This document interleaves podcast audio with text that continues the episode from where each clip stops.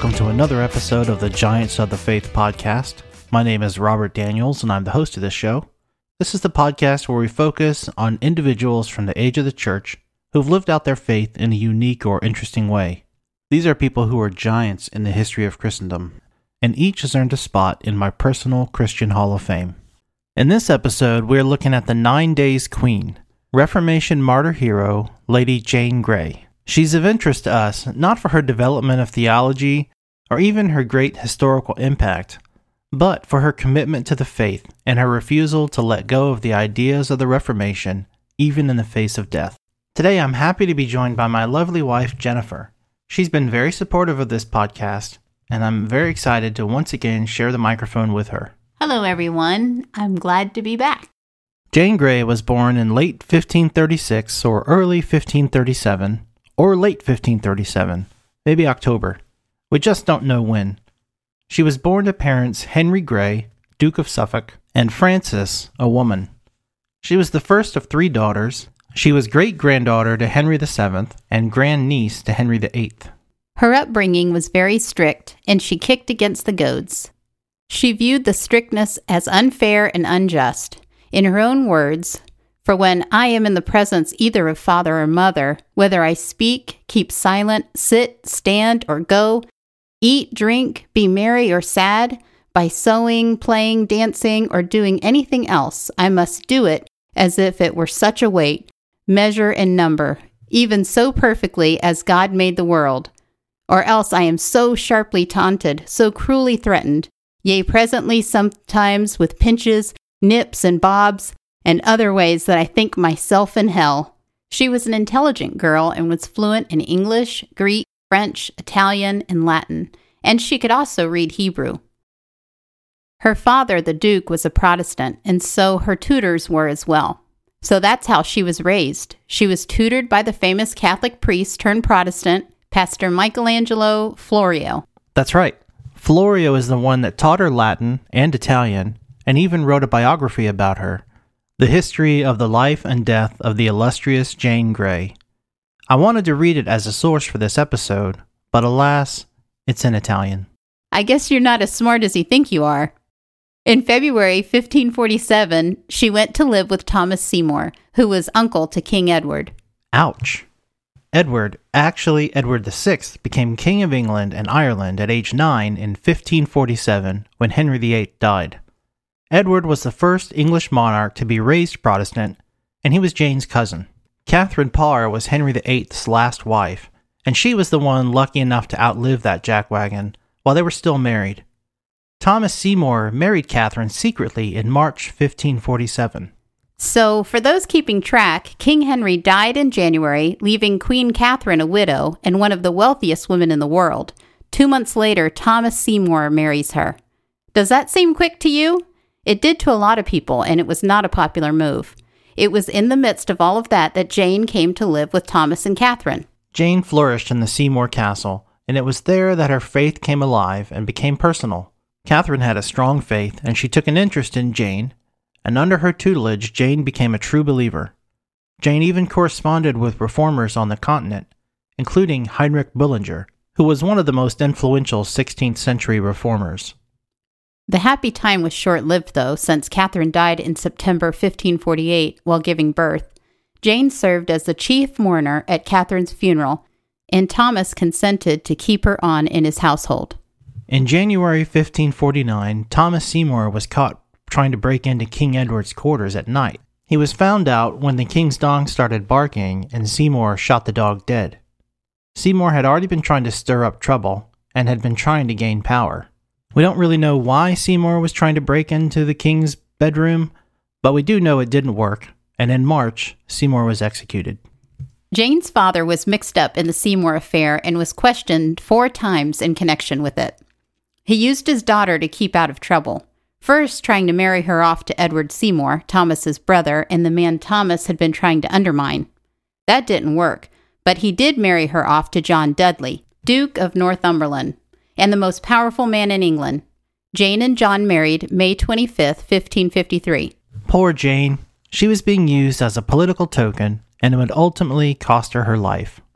King Edward was a sickly young man. That summer, as he lay dying, his advisers, which included Jane's husband, convinced him to change his will to name Jane and her male offspring as his legal successors.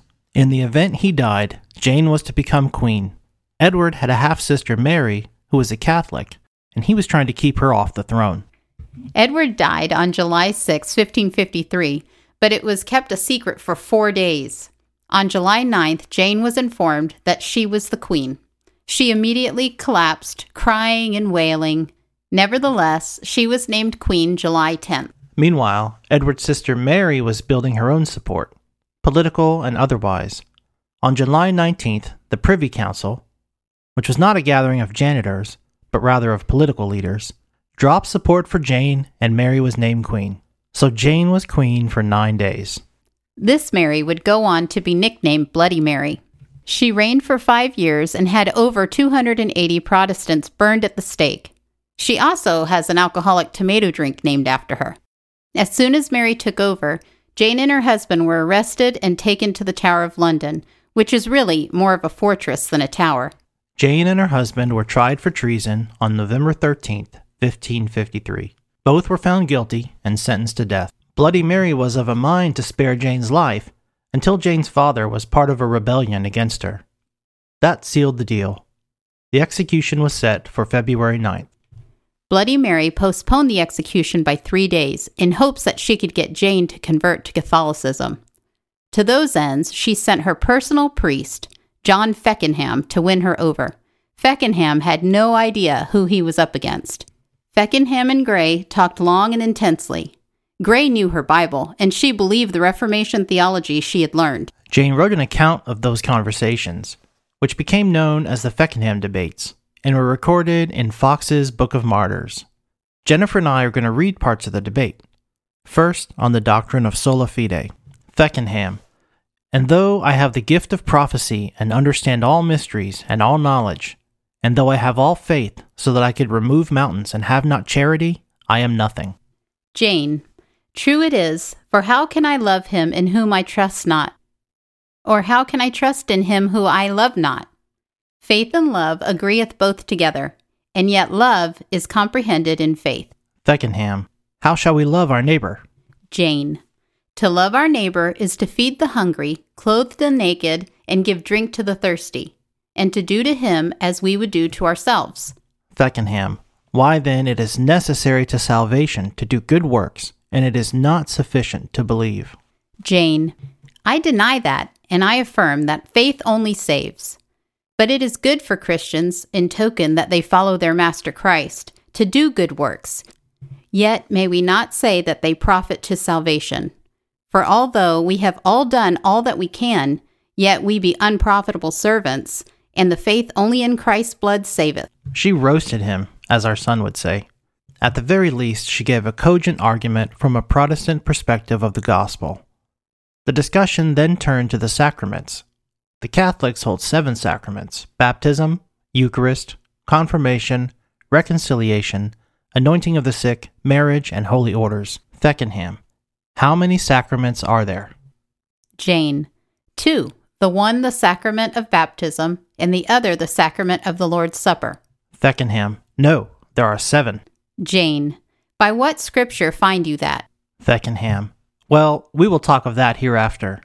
But what is signified by your two sacraments? Jane, by the sacrament of baptism, I am washed with water and regenerated by the Spirit, and that washing is a token to me that I am the child of God.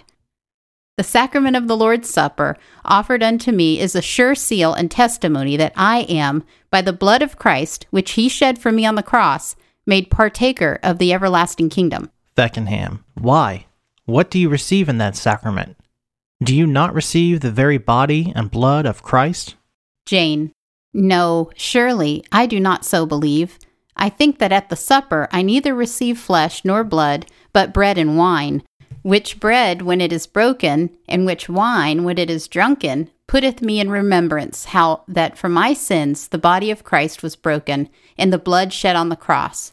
And with that bread and wine I received the benefits that came by the breaking of his body, and the shedding of his blood for our sins on the cross. Feckenham. Why? Doth not Christ speak these words? Take, eat, This is my body. Require you any plainer words? Doth he not say, It is his body? Jane, I grant he saith so, and so he saith, I am the vine, I am the door. But he is never the more the door nor the vine. Doth not St. Paul say, He calleth things that are not, as though they were? God forbid that I should say that I eat the very natural body and blood of Christ. For either I should pluck away my redemption, or else there were two bodies, or two Christ. One body was tormented on the cross, and if they did eat another body, then he had two bodies. Or if his body were eaten, then it was not broken on the cross. Or if it were broken on the cross, it was not eaten of his disciples. Let me interject here and say that I think the argument that Jane is making is fantastic. Jesus said, I am the vine, but no one thinks he means he's literally made of a woody substance. Anyway, continuing as Feckenham. Why, is it not as possible that Christ, by his power, could make his body both to be eaten and broken, and to be born of a woman without man, as to walk upon the sea having a body, and other such like miracles as he wrought by his power only? Jane. Yes, verily. If God would have done at this supper any miracle, he might have done so.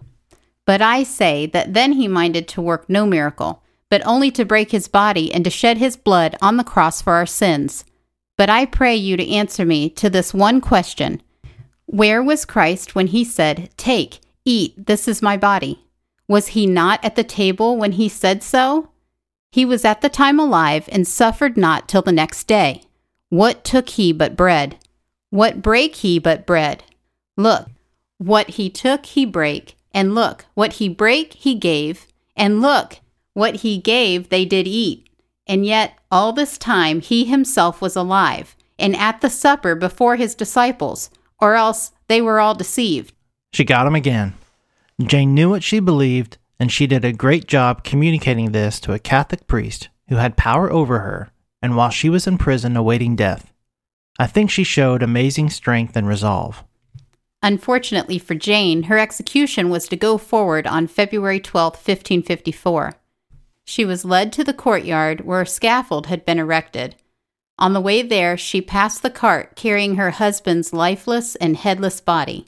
She was carrying with her a book of prayers featuring works from Jerome, Ambrose, and Augustine. Feckenham accompanied her, just in case she wanted to convert at the last moment, which wasn't likely after the conversation we just read. She reached the scaffold and admitted her guilt, as was the custom for political executions. She then asked the audience to pray with and for her, but not after her death, only while she still lived. She rejected, even at the last, the Catholic doctrines of purgatory and the like. She then knelt and recited Psalm 51, which begins, have mercy upon me, O God, according to thy loving kindness. Then she stood and handed over her gloves, her handkerchief, and prayer book. The executioner then asked for her forgiveness. Again, this was customary, and asked her to stand on the straw that had been spread out to soak up the inevitable blood. She was blindfolded and began to kneel, asking the executioner to wait until she was ready before he struck. She couldn't find the block on which to lay her head, so she asked, What shall I do? Where is it? It was against tradition to help the accused and therefore take on part of their guilt, but Feckenham did stoop to help her find it. Then she spoke her final words Lord, into thy hands I commend my spirit. With that, the axe fell. Her head rolled, and she was dead before her 18th birthday. It's a sad tale, but not one without hope. Jane Grey knew the Savior and her story has been an inspiration to believers for almost 500 years. Jennifer, thank you so much for helping me tell this story. I love having you as part of this podcast. It's been my pleasure. Thanks for having me. Well, that wraps up another episode of Giants of the Faith. We hope you enjoyed it. Please send along any comments or corrections that you might have to podcast at giantsofthefaith.com. Until next time, God bless.